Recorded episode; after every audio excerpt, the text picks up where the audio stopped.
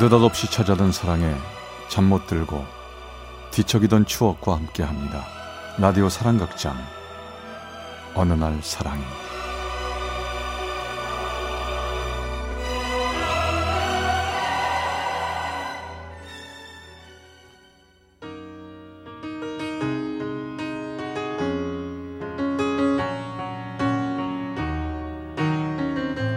사랑의 체험수기 어느 날 사랑이 제29화 아픈 만남의 끝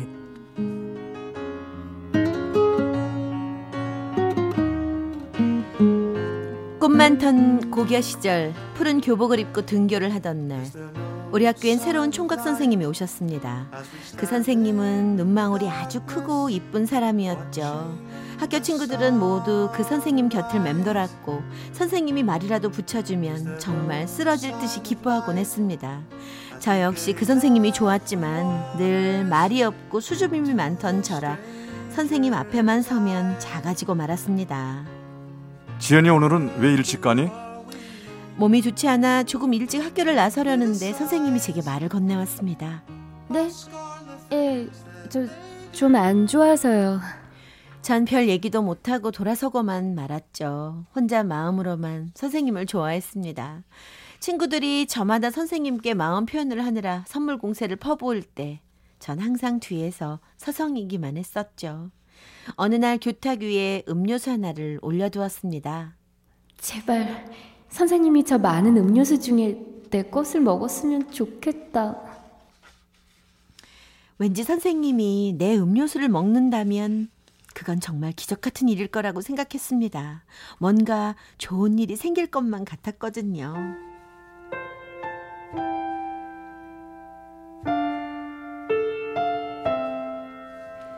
그런데 선생님은 제가 올려둔 음료수를 선택했습니다.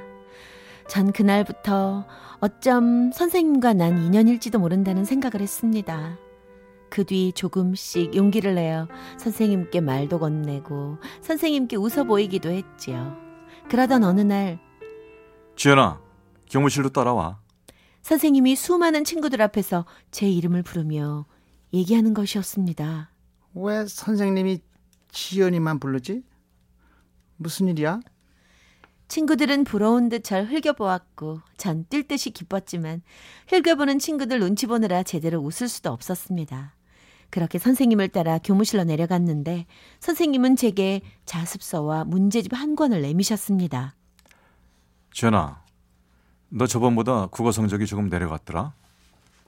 어, 이거 선생님이 보는 건데 너 가져. 그리고 모르는 거 있으면 언제든지 물어봐. 알았지? 네, 감사합니다. 전 선생님이 도닥여 주던 그 손길에 가슴이 떨려만 왔어요. 그렇게 기뻐하던 시간도 잠시 학교에는 이상한 소문이 돌았습니다. 야, 김지연이랑 그 선생님이랑 사귄대. 내가 지연이 걔 꼬리칠 때부터 알아봤어. 그렇다니까. 그렇습니다. 저에게 자습서를 건네주던 그 장면을 흘겨보던 친구들이 이상한 소문을 냈고 급기야 소문은 저를 철저한 외로움 속으로 내밀었습니다. 친구들은 하나둘 저를 멀리하기 시작했고 단짝이었던 친구마저 제가 선생님이랑 사귀는 것을 속였다며 멀리하기 시작했습니다. 야, 야, 저, 쟤, 저애 3학년 일반 걔 아니냐? 제가 선생님 꼬셨다며? 어우, 저 얼굴로 선생님 어떻게 꼬셨대? 제 집이 그렇게 가난하대. 그래서 선생님이 동정심으로 잘해주는 거래. 그걸 오해해서 제가 그러는 거래.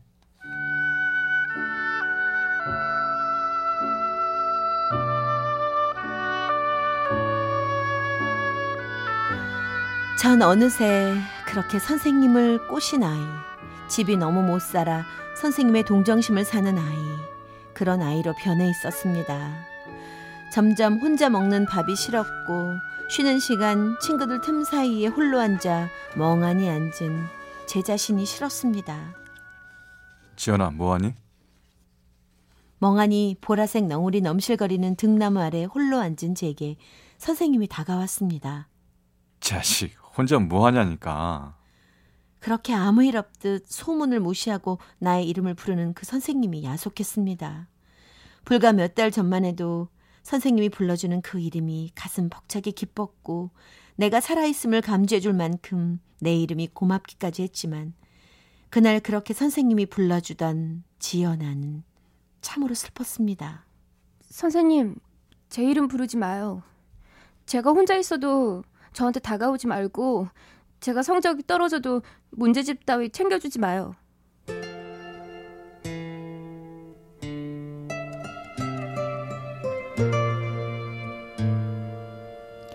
선생님은 놀라셨는지 제 어깨에 손을 얹지도 우는 내 눈물을 훔쳐주지도 못하던 선생님은 제 뒤에서 그렇게 아무 말 없이 서 있기만 했습니다. 선생님을 등 뒤로 하고 전 그렇게 눈물만 흘리다 교실로 뛰어가 버렸습니다. 선생님의 관심과 선생님의 사랑으로 난 뜻하지 않게 친구들과 함께할 추억, 친구들과 함께 나눌 우정이라는 이름의 시간들을 버려야만 했습니다. 점점 성적은 떨어졌고 급기야 학교라는 곳에 가는 것이 두려워지기까지 했습니다. 그날 오후 늦게 전화가 울렸습니다. 지연이니? 누구세요? 선생님이야. 지연아, 이 선생님이 미안해. 그냥 잘해준 것 뿐인데 선생님 때문에 네가 이렇게 힘들어질 줄은 몰랐어. 정말 미안하다, 지연아. 많이 아프니? 선생님의 말들이 마음을 헤집고 제 눈을 헤집어 그만 눈물이 뚝뚝 흘러내리고 말았습니다.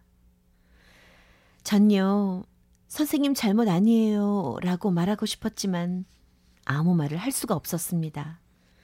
그냥 그렇게 아무 말 없이 시간만 보내다 전 소리 없이 전화를 끊어버렸습니다.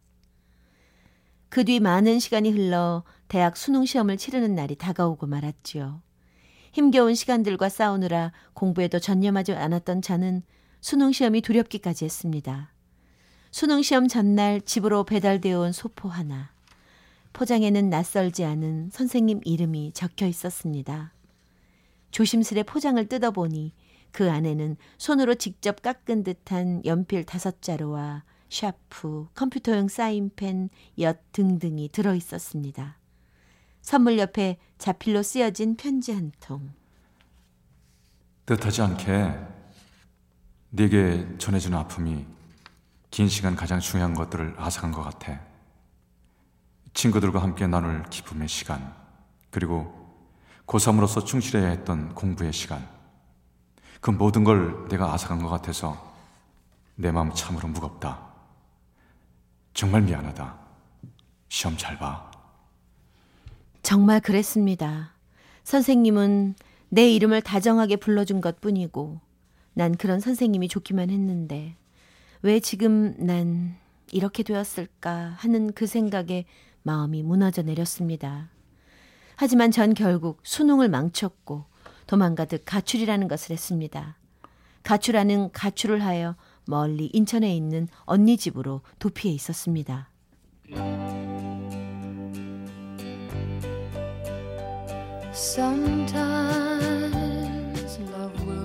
예. 넌 언제까지 이렇게 지낼 거냐? 대학엔 가야 하지 않겠니? 모르겠어, 언니. 도대체 내가 뭘 어떻게 해야 할지. 왜 이렇게 바보처럼 숨어만 버리는지. 아, 다 지나고 나면 별거 아닌 일들이야. 안 그럴 것 같아? 여고생들이란 게 다들 말이 많은 법이지. 이제 그만 털어버려.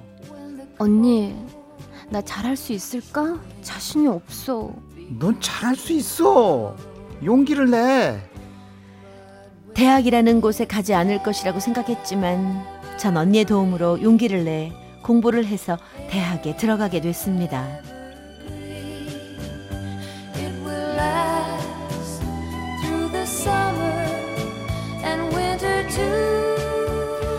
대학을 가서는 두 번 다시 그 선생님을 보고 싶지 않다는 생각을 했습니다. 선생님을 보고 있으면 외로웠던 고교 시절이 떠올랐고 왕따의 이름으로 지냈던 그 시간이 생각날 것 같았거든요. 그렇게 선생님과 타인이 되어 대학생이 된 지 2년의 시간이 지났습니다. 대학에선 나를 아프게 하는 친구도 나를 외롭게 하는 왕따라는 것도 없어 정말 행복했습니다. 어느 날 우연히 길을 걷는데 횡단보도 앞 우두커니 서 있는 사람이 하나 있었습니다.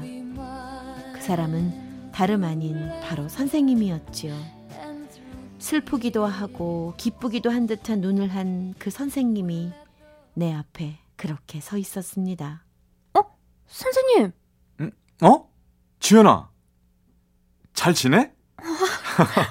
학교는 다닐만 하고?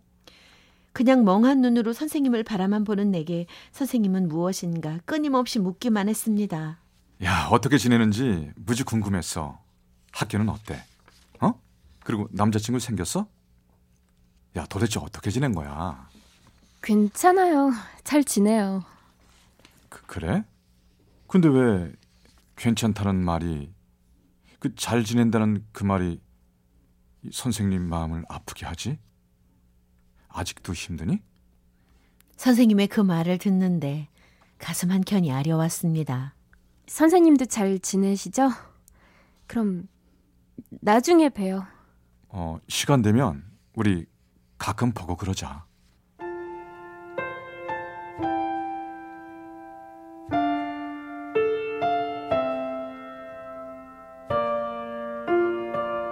하지만 전 다시 선생님께 연락하지 않았고 유아교육과를 다닌 저는 학교를 다니던 중에 한 유치원으로 근무를 나가게 됐습니다.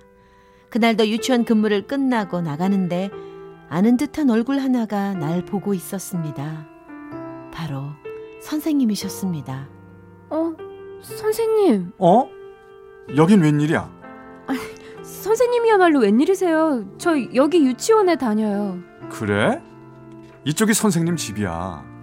선생님 댁이 이쪽이시라고요? 이렇게 우린 우연히 또 만나고 말았습니다. 그렇게 몇 번을 마주치던 어느 날 선생님이 저녁에 만나자고 하더군요. 전 망설이다 그 자리에 나갔습니다.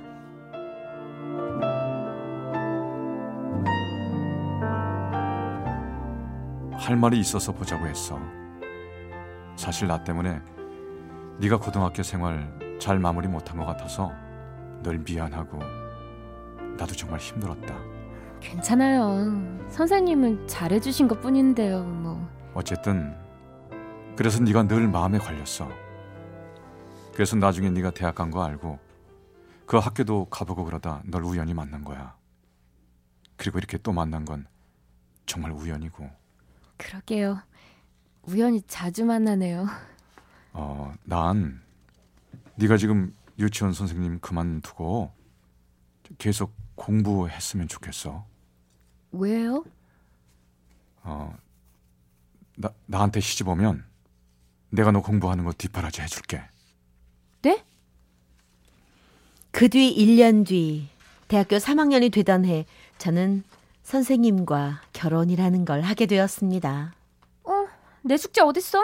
내 레포트는? 아, 빨리 좀 해줘요, 선생님. 아 여기 있잖아. 그만 좀 찾아.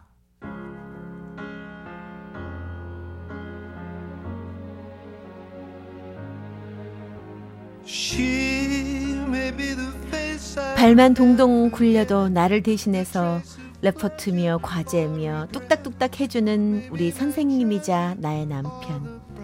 결혼을 하고 몇 년의 세월이 지나도록 난 아직도 남편인 그 사람에게 선생님이라는 호칭을 쓰고 있습니다. 언제나 내 곁에서 내 친구가 내 동반자가 되어 웃을 추억을 한아름 만들어주고 싶다던 우리 선생님의 프로포즈를 생각하면 지금도 지난 고교 시절이 조금은 떠올라 슬퍼지기도 합니다. 하지만 선생님과 결혼한 5년의 시간이 흐른 지금 전 아들 녀석 둘의 엄마가 되었고 이젠 친구들과도 만나 수다도 떠는 그런 아줌마가 되어 있습니다. 고교 시절 가슴 아픈 이름으로 남겨질 그 선생님의 이름이 지금은 내게 세상에 둘도 없는 행복을 가져다 줄 남편이라는 이름을 달고 함께 할 수 있어 행복하기만 합니다. 정말 인연인 듯한 우리 사랑. 앞으로도 아픈 시간보다 행복할 시간이 더 많겠지요?